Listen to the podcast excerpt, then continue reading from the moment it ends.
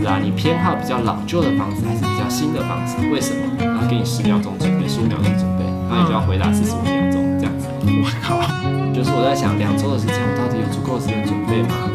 吸收所有 input，通通都变成英文的话，其实二十四小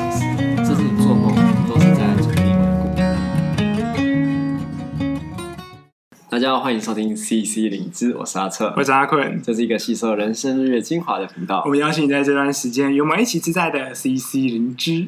哎呀，真的是松一口气，今天想要来跟大家分享热腾腾的考托福的历程啊，超热腾腾啊！今天刚考完。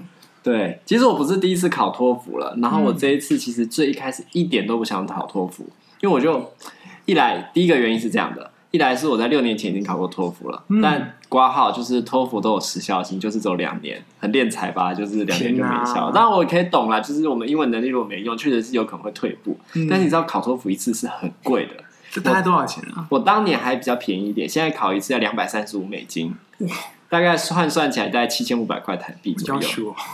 我是不晓得听众是不是都知道托福，这是第一个。第二个就是为什么想要，为什么你会需要考托福？好。托福是什么？托福就是因为我们非英语系国家的人，如果要去英语系国家读书，他一定要确保你有一定的英文能力嘛。嗯、那最主要认证机制就是所谓的托福、IBT、TOEFL 或者是雅思。那托福主要是北美体系的，美国、加拿大；哦、雅思主要是英国体系的。那基本上这两个都很大啦，所以这两个都是可以互通的。嗯，对。那我考的是托福，那我这次会选择托福，主要原因是因为我以前有考过一次了。那话说回来，为什么要考托福呢？就跟前几集录的有关嘛，就是因为我要申请博士班。对。那我原本其实也是不想考托福的，就是我其实心存侥幸。那一来是这样的，就是我们其实申请博士班，常常国外他就会是要你证明你有语言能力嘛。那除了托福是一种证明方法，常常有另一种证明方法，就是你有在英语系国家拿过学位，嗯，或者是你有全英语授课的学位证明。恰恰好，就是我的大学的学士是 全英语授课的，对，我就很想是很想秉持着这点，就是可以不考托福，嗯，但显然是计划失败，显然是计划不尽如预期啊，嗯，就是说我那时候先写信问我要申请的学校，那有一间他就是很明确告诉我，你可以啊，你可以这样子。有你就去这么做吧。然后另外一件就是说，哎、欸，他们还是都要看那个英文成绩，但是他可以先试着审审看，你可以候补。嗯、那基于这两间学校都这样回复我，我就想说，好，那我就把托福放后面一点，因为时间真的是很有限。然后我我那时候也没有想要花太多时间在做这件事情。那还有另外一个原因是，托福近几年大概也是承受了很多中国当局的压力。哦，他在所有跟台湾有关的字眼后面都会加 China。我也绝对不漏掉任何一个。以前在我七年前考的时候，是还完全没有这么一回事。哦、现在是所有的地方都，要看的就是有点堵拦嘛。是所以就不想考，然后又涨价了。嗯，而且好贵哦，很贵啊，真的很贵。嗯，那我蛮好奇，因为之前有跟阿策有简单聊过，就是在真正知道要要认命去考托福到考试这一天，其实时间很短。我觉得这段时间应该是非常的煎熬。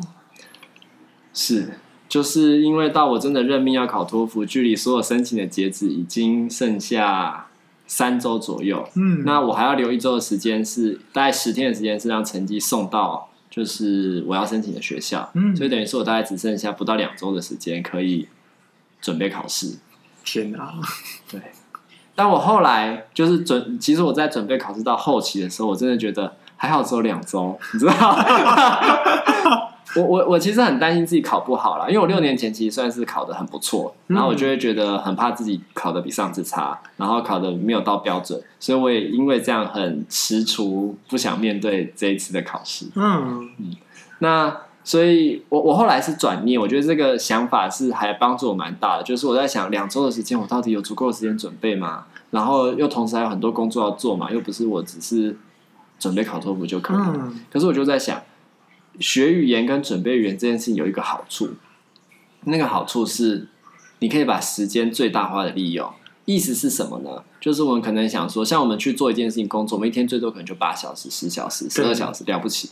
但是准备语言这件事情，你如果把你的所有思考、对话、吸收所有 input 通通都变成英文的话，你其实二十四小时，这是你做梦都是在准备英文的过程。哇，等于你直接切换一个语言系统。对，所以我就开始想象，好，我现在就是在一个英语国家生活，嗯、所以呢，我遇到所有人只要能够，我都讲英文，我甚至跟我爸妈都讲英文。然后我爸妈就会说哈，然后反正他们就是听不太懂我在讲什么嘛。嗯、但我就是继续讲我的英文，这样我就跟任何人都讲英文。哇塞，而且呃，我想要再多问一点，就是学语语文跟准备语文，差差别是什么？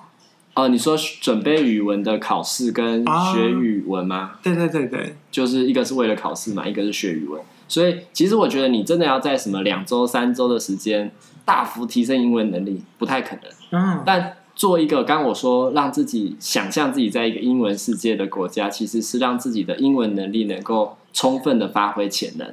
因为很多的听说读写，它的测验就是要，尤其是说啦，嗯，它其实就是要你在非常极其的时间，他可能就丢一个问题给你，比如说，他就问你说，今天如果你要买房子啊，你偏好比较老旧的房子还是比较新的房子？为什么？然后给你十秒钟准备，十五秒钟准备，然后你就要回答四十五秒钟这样子。我靠！那所以基本上你就是他要看你能不能用英文去表达你的想法，而且是要有结构清楚的，因为其实你学一个语言不是只是学。语文而已，对，它其实是还包一个文化。比如说，我们中文在写作的时候，我们其实都会铺陈很久嘛。嗯，但是英文它其实非常强调你一定要有一个很明确的主题句。嗯，是是，就像破题这种。对，你第一段就是要讲你的态度到底是什么，嗯、然后每一个段落就是很清楚，就是写一个理由，你为什么支持这支持这个理由？你的第一个理由是什么？然后第一个理由下面就要讲例子。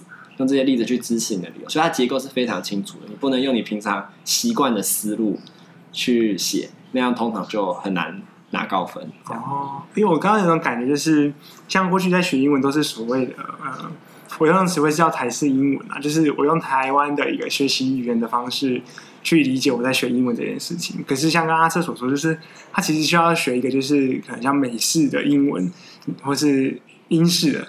但你就是要沉浸在那个他们的思维里面，嗯，他们习惯用破题，然后在台湾这边其实比较不会，对的一个过程，对，所以其实就是不只是学那个语文的能力，你学的还是他们怎么思考事情的方式，然后这也是在评分的一部分。嗯，那讲的很俚语是可以的吗？还是？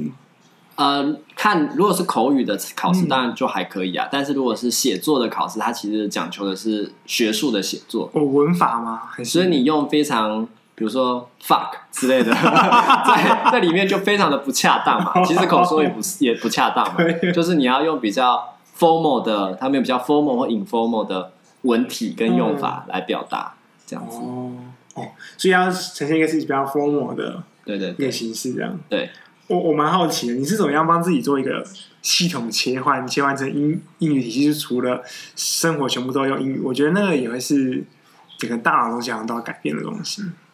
嗯、呃，一来是因为我有准备过了嘛，嗯、然后二来是那个切换其实就是一个决定。嗯，比如说我周遭有一些人，比如说像我自己的伴侣，我可以跟他讲英文嘛，所以就都跟他讲英文，嗯、然后他也就很愿意配合我的，就是都跟我讲英文。然后我看。开始看，我还是要会看 Netflix，我还是需要一些休闲活动。那我说的 Netflix，我只看英文的 Netflix，就是英文的节目 episodes，嗯，然后我都看英文字幕。塞那就是让自己周遭的环境一切都尽可能像是英文。然后好险现在就是科技很发达嘛，嗯、所以其实真的做得到。然后我还在这段时间看了两两本英文的小说，所以我也觉得蛮开心。哦，那我觉得很庆幸，因为今天我们切换为中文。哦，我真的是觉得很开心，我能够讲中文。然后我考完试的时候，我第一个心情就是说，哦，我一段时间都再也不要讲英文了。你知道我昨天晚上，因为我今天早上考试嘛，对，我昨天晚上多痛苦吗？就是我我其实没有很紧张，可是我真的睡不着觉。我那个睡不着觉，就有点像是你。大脑一直在转，一直在转，然后停不下来。因为我前一天也是都在准备嘛，嗯、然后我晚上睡觉的时候，大脑就一直在转，就是比如说口说他会问什么题目，然后我联想到什么，我就自己在问自己题目，然后我就在自己回答这些题目，然后就英文，他就一直讲，一直讲，一直讲，一直讲，一直讲，然后就完全停不下来，然后已经到半夜三点，我十点就躺在床上，然后到半夜三点都睡不着，然后心想就是这根本就完蛋了嘛，就是我我明天到底有什么注意力可以准备考试？可是我也就睡不着觉啊，然后后来最后只能跟我试了各种。我们会用的放松技巧，什么渐进式肌肉放松啊，嗯、腹式呼吸法、啊，然后我还起来就是调整自己的呼吸啊，然后是做一些伸展，想办法让自己放松下来，但是都没有效。就是当你这睡不着，就是睡不着，睡不着，好可怕。然后我后来就决定说，好，我就相信我自己的身体，如果睡不着，我就睡不着吧，我就让我的。用一种正念的态度，嗯，就让我的大脑好好的去准备明天的考试，让他去 read 到底会考什么题目，他、嗯、怎么回答，会听到什么样的文章，这样子。哇塞，嗯、呃，我觉得听起来比较像是考试前那种紧张，所以睡不好的状况。嗯、呃，我在想是不是准备可能其他很重要的考试，不是英文语言相关的，也会有这样的状况。我觉得紧张是多少会啦，嗯、我这一次其实也很紧张啦。然后，可是我觉得。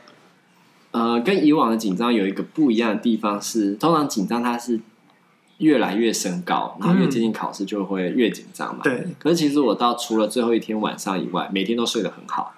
然后我是最后一天晚上就是真的睡不着觉。欸、然后，呃，我后来觉得啦，我自己在回想，其实大概跟我那天下午做的事情有一些关系。一来是我那天下午有喝茶，嗯。二来是我那天下午疯狂的在练。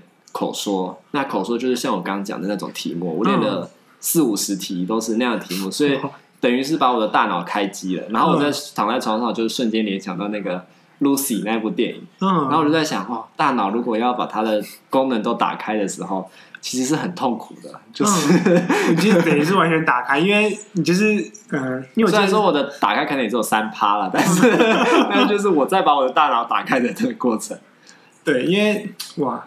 或许前面一点准备口说，会不会也会有一样的状况？因为我记得阿瑟是一个开始思考之后，如果没有提早让他冷却下来，他就会持续运转到晚上。对，所以我从十点，然后冷却到三点多我才睡着。应该需要酒精。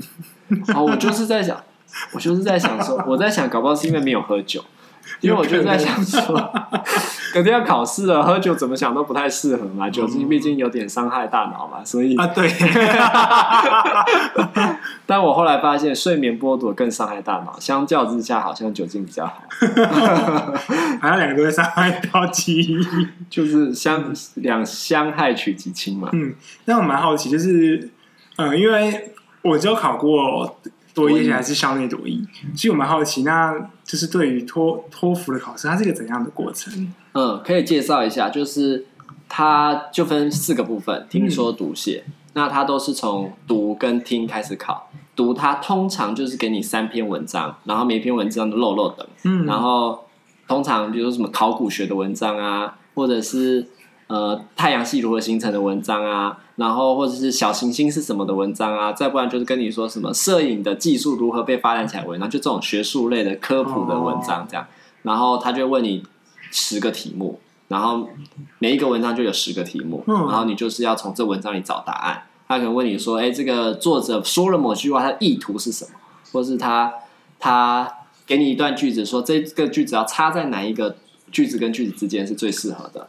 那通常最后一题就会是总结题，就会说他会给你选项，然后请你把这篇文章的大意用这些选项排出来，这样子。那阅读大概就是这样。那像我这一次考试就有够衰，就是通常是三篇文章，但他偶尔会加试，就是他会给你四篇文章，然后多给你二十分钟，反正就是再多给你一些时间。所以它是不固定，就是三篇到四篇，通常是三篇。但我在想，他有时候可能会想要试用一些新的文章，看他的信效度好不好？因为他们其实是一个非常有信效度的测验，这我非常同意。因为因为我自己做模拟考的时候，就是你大概就是 range 就是落在那个地方，你也没有办法突然说运气很好，然后就哇，当然有时候运气好了，但是。真的没有办法到显著的不同，就是他真的是在一个信赖区间里，我都可以理解。对，所以所以所以我就很衰的，就是遇到这边，所以我又没睡好，然后我早上在写那个阅读的时候，它是第一个测验。嗯，我写前两篇的时候，我真的觉得我大脑到底在，就我每一个字都看过去了，然后我每个字都认识，没有运作。然后我就是想说，哎，他到底在讲什么？嗯，然后就找反复的看，反复的看，然后就看那个时间在倒数，就超级焦虑。嗯，然后就越写越没信心。我想说，干，该不会吧？就是我练习的时候，其实阅读都写的蛮好的，嗯，就是满分三十分，我大概都可以写到二十八分左右。然后，但是我在正式的时候，我真的是很没有信心。嗯，然后一直到写到第三篇的时候，我才开始觉得，好，我大脑在运转了，就是我知道这文章到底在讲什么。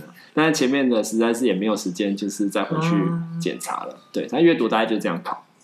哇，嗯，然后再来就听力。对，听力通常就是会播一些校园内的对话，比如说一个学生去找一个教职员，然后有事情要找他帮忙，或者是遇到一些困难要处理。嗯。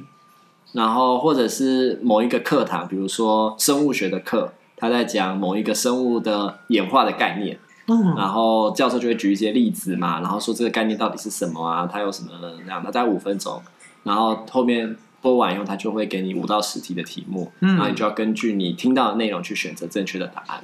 哦，对，就是我们一般就是可能无论是英检还是多一会考那种听力，可是感觉又是更更长，因为通常那个听力考试都很短。对，所以这你一定要做笔记。嗯，就是你一定要，就像上课堂一样，老师在讲课，你要做笔记，然后做完以后，你要能够回答课后的测验，这样，大概就这种感觉。好考验哦，真的还蛮蛮累的。嗯，然后听读读听考完以后，就会给你十分钟的休息。哦，然后再就是说写，那说就会像我刚刚讲的那种，就是独立的，根据你的个人偏好选择去选择的，去去讲的说。嗯然后也会有那种，呃，他可能告诉你学校里发生了什么事情，然后有一群学生在讨论学校发生事情，他们的看法是什么？嗯，然后你就要总结，就是学校里到底发生什么事，然后这些学生是同意这个事情还是不同意，他们的理由分别是什么？嗯，对。然后他还会给一个，就是比如说在给你看一篇文章，然后那篇文章可能是一个，比如说心理学的概念，嗯，讲。行为训练，嗯，好了，OK。然后行为训练看完以后的文章，他就会给你看听一个心心理学的课，然后教授就会用一个例子或两个例子、三个例子来解释这个行为训练的概念，然后解释完以后就会叫你讲，你就要用教授的例子来解释什么是行为训练，大概就是这样。哇塞，我觉得真的是大家可以理解为什么我们会把托福当做就是去国外读书一个很重要，因为很多都是。跟学习上课那些东西都很有关联性。嗯，没错。我我觉得我蛮好奇，就是经过这样的浩劫之后，你还好吗？啊，我其实真的是快累坏了。嗯，尤其是，尤其是到后面几天，因为我我只要是没有外出工作的那些日子，我就是都让自己闭关在家里，然后手机都完全不跳通知这样子。嗯，然后我就是每天都会练习一回模拟的。测验，然后做到后来的时候，就其实真的是很深呐，就觉得啊，好不想再做，但是又觉得对，需要练习。所以我真的觉得，虽然说短短的准备时间，但是在这么强度这么高的准备状况下，我真的觉得有点太长了。对，十天就真的已经是快到我的极限。我那时候礼拜六、礼拜天，我是礼拜一考嘛，礼拜天的时候就觉得啊，我应该要早点考的。早点考考就没事。我也是，我应该去打球的。我真的很想去打球，但你知道，我去打球，就在想，这就破坏我的原则，因为我去球场不可能讲英文。You you can. Nobody talks with me. I can talk with you. Okay, next time I will do that. I don't. I don't think I will have next time. 没有问题。对，我觉得，因为我我可以理解那个，我之前在当替代役的时候考。呃，就是专训，我们在普里的一个替代役训练中心，为期五天的训练，然后要最后一天是要考那个，就是好像是什么政策白皮书，关于身心障碍者二点零，就是长照二点零的部分。然后你写出来的东西是要跟课本里面的东西一模一样样的，一模一样。对，就是背的，对背的。AI 最讨厌这种考试了。没错，我超级讨厌，痛恨。最痛苦的是那一批一百六十几个人，有一百五十几个是医生。哦、而且，因为我们本来是社会役，我们是有专长的，因为我们是心理背景、心服人员。是，可是因为那一那一梯实在太特别了，就是一百五十多、一百五十几个都是医生，所以就把这个我们专长可以优先选择的拔掉了。哇，no！对，所以那那时候。好，那个有点扯远，但简单来说，在那五天，我经验到就是，拜托让我早点考完试，让我早点分发下去，我不管我考去哪里了。对，就是就是这个心情。对，你知道，我到最后几天，你就会觉得说，那个不是只是准备考试而已，就是因为在那个时间卡着，嗯那就是一种你既不能做什么别的事情，但又不能好好准备考试的感觉，因为你已经快受不了了。没错你又觉得其他事情你也没办法做，因为这件事情就是还没发生，然后要等着它发生。嗯，所以我我到最后一两天的时候，我实在是做完我该做的模拟测验以后，我就实在是在那边都走来走去啊，然后开始看 Netflix 啊，其实是有很有帮助的。比如说那个 Netflix 上面其实有很多考古学的纪录片，哦，然后我就开始看那些东西，想说那个至少比较有趣一点。你看我都觉得那个有趣了。有趣，太太神奇了。可能那份就想说，哇，这个东西怎么开始有人开始点阅了？哎、那个有风景啊，那个真的是构图都很漂亮。然后有人讲解给你听，至少不用自己读。嗯，天哪！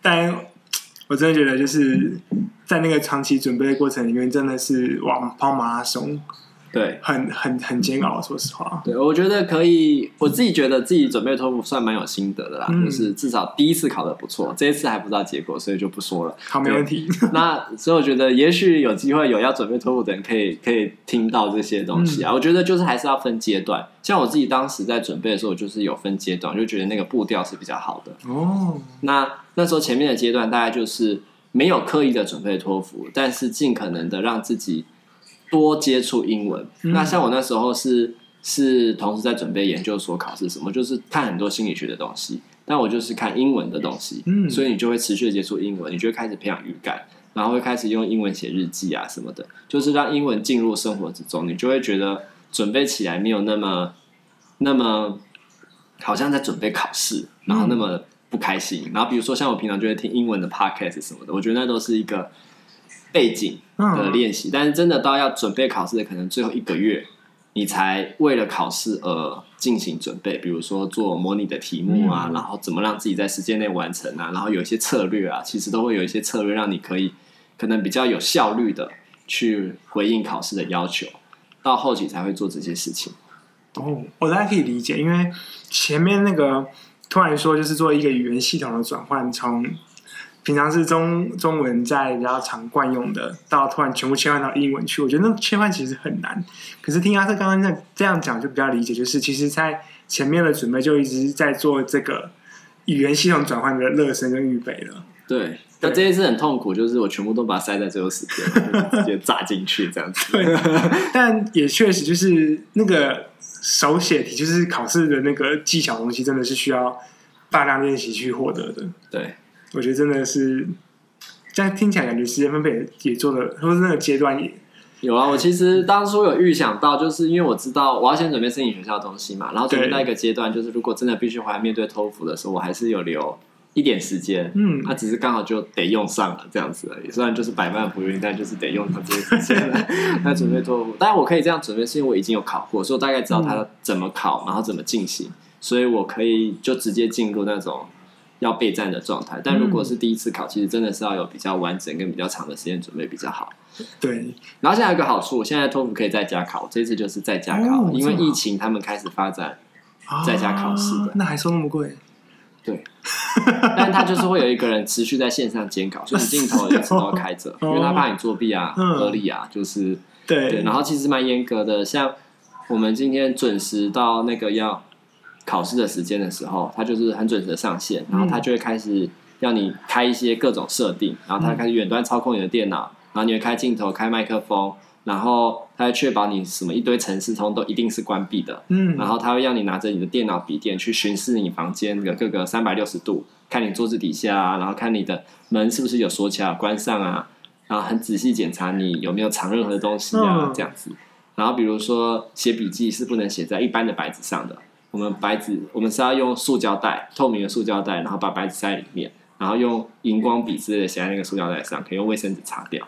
哇因为塞，他怕你藏，要不是藏东西在纸里面嘛，然后再不然也可能是你会把他的答题目带出去。嗯，哦，那这是在家考试，但是在家考试其实好处就是你不会被干扰，因为在考场就会有很多人，可能有人在讲话，有人什么，其对实是注意力会被分散的。嗯，然后也不是你熟悉的环境。但在家我其实一直都有一个担心，就是如果网络突然断掉的时候，到底怎么办？就被取消资格了。是哦，嗯，照规定是这样啊，嗯所以我其实一直很怕网络突然断掉，因为我们家就是有发生过不少次网络。还还好还好还 好一直祈祷，但是我 所以我觉得这也是压力很大的原因之一啊。嗯，哇，我觉得他考的好好严谨，对啊，对，而且我蛮压抑是居然可以用线上考试，对，因为它其实本来就是电脑化的线上测验，嗯然后只是说通常会到考试中心进行，对比如说地球村啊、台大语言中心啊这样子。嗯，可恶，是不是因为这样其实才变贵了？呃，没有，我觉得就是他想涨价就涨价。可恶啊！好，那最后做做个总结，因为刚才阿策其实在说分阶段嘛，第一个阶段就是在考试之前，其实就帮自己呃的生活里面开始融入一些英文，然后英文不会变得那么排斥嗯，的一件事情。然后第二个阶段就是进入备战，其实那个是第三阶段，我觉得中间还有一个阶段，其实是、嗯因为他考的知识大概就是我刚刚讲的什么天文学啊、物理啊、心理学啊，然后考古学啊，就是这种科普的知识、历史啊，然后所以网络上其实有很多的，比如说像 Crash Course，它其实就是把这些知识用影片很精华整理下来，然后是用英文的。那其实你去看这些影片，可以大量补充相关背景知识，所以你去面对这个考试的时候，即便有一些单词你不认得，如果你有相关的背景知识，能够让你知道。嗯，他这边大概是在讲什么时候？其实我觉得回答上跟理解上都会比较容易一些，嗯你比较不会是一一张白纸这样子。哇，这样听起来就是有些其他专业知识其实可以可以先预备起来的，不一定要是英文。可是你这这这些东西有些鲜艳的背景的话，可以帮助你。当然，要是英文比较好啦，但中文也会有帮助。但中文基本上我们国中、高中嗯，大概都已经知道了，对，就所以其实比较是还是要用英文，因为你才有办法对应的起来他在讲什么。哦。然后第三个阶段就是进入到备战对对对，这一个模式。这是我自己准备的心心得啦。我觉得有点想要去慢慢练习，就是先把第一阶段先慢慢做到。哦，如果你真的想要把英文练起来，我觉得确实一定是从，因为没有要为了考试啊，因为其实就是让英文成为自己的生活一部分嘛。嗯，当他在你的生活中有扮演角色的时候，你才会觉得他是重要的、啊。对，要不然像我之前当心理师的时候，根本不会讲英文啊，因为讲台语、日文还比较好用。没错。然后就中文嘛，然后跟小朋友牙牙学语嘛，嗯就是英文到底是什么功能呢？这样子。没错，对，有啊，外语智商你在大专的话，也许会好。会，不过就也确实是基本上，你没有先准备了呃英文，你很难也去接外语智商的机会。这样，我觉得今天很谢谢阿策的一个分享，不会，谢谢阿坤让我有机会讲一下我的那个 我。觉得很很重要，就是对我们走过一段不容易的经验，所以要试着把经验也口语化出来。对，试着把这个经验口语化，这有点像是灾难急救创伤这样的 debriefing 的过程啊、哦，真的是很创伤。有啦，有很创伤。我我觉得我自己心态准备的还算不错啦，就是知道去最后面对考试的时候，就真的是把自己的平常准备好的实力表现出来。嗯，那其实很多时候就这样，你准备到哪里，就是你表现就到哪里。你太紧张，反而会让自己表现不好。像我在写阅读的前两回的时候，就觉得我那个脑袋有点快要恐慌发作的感觉，嗯、我脑袋就一直浮现说：“哦，恐慌发作的诊断准则，跟这个蛮像的。我会不会等下突然昏倒？你开始换气过度。对，我不过我觉得像你刚刚前面提到那个所谓的性效度这件事情，表示说今天其实。但好东西已经帮你设定好，就是你的其实真实成绩大概就落在每一个 range 里面，嗯，所以你越平常心，你的 range 就越不会浮动，你就越能够表现出你的实力。没错，就是这样。不愧是心统大师啊！没有。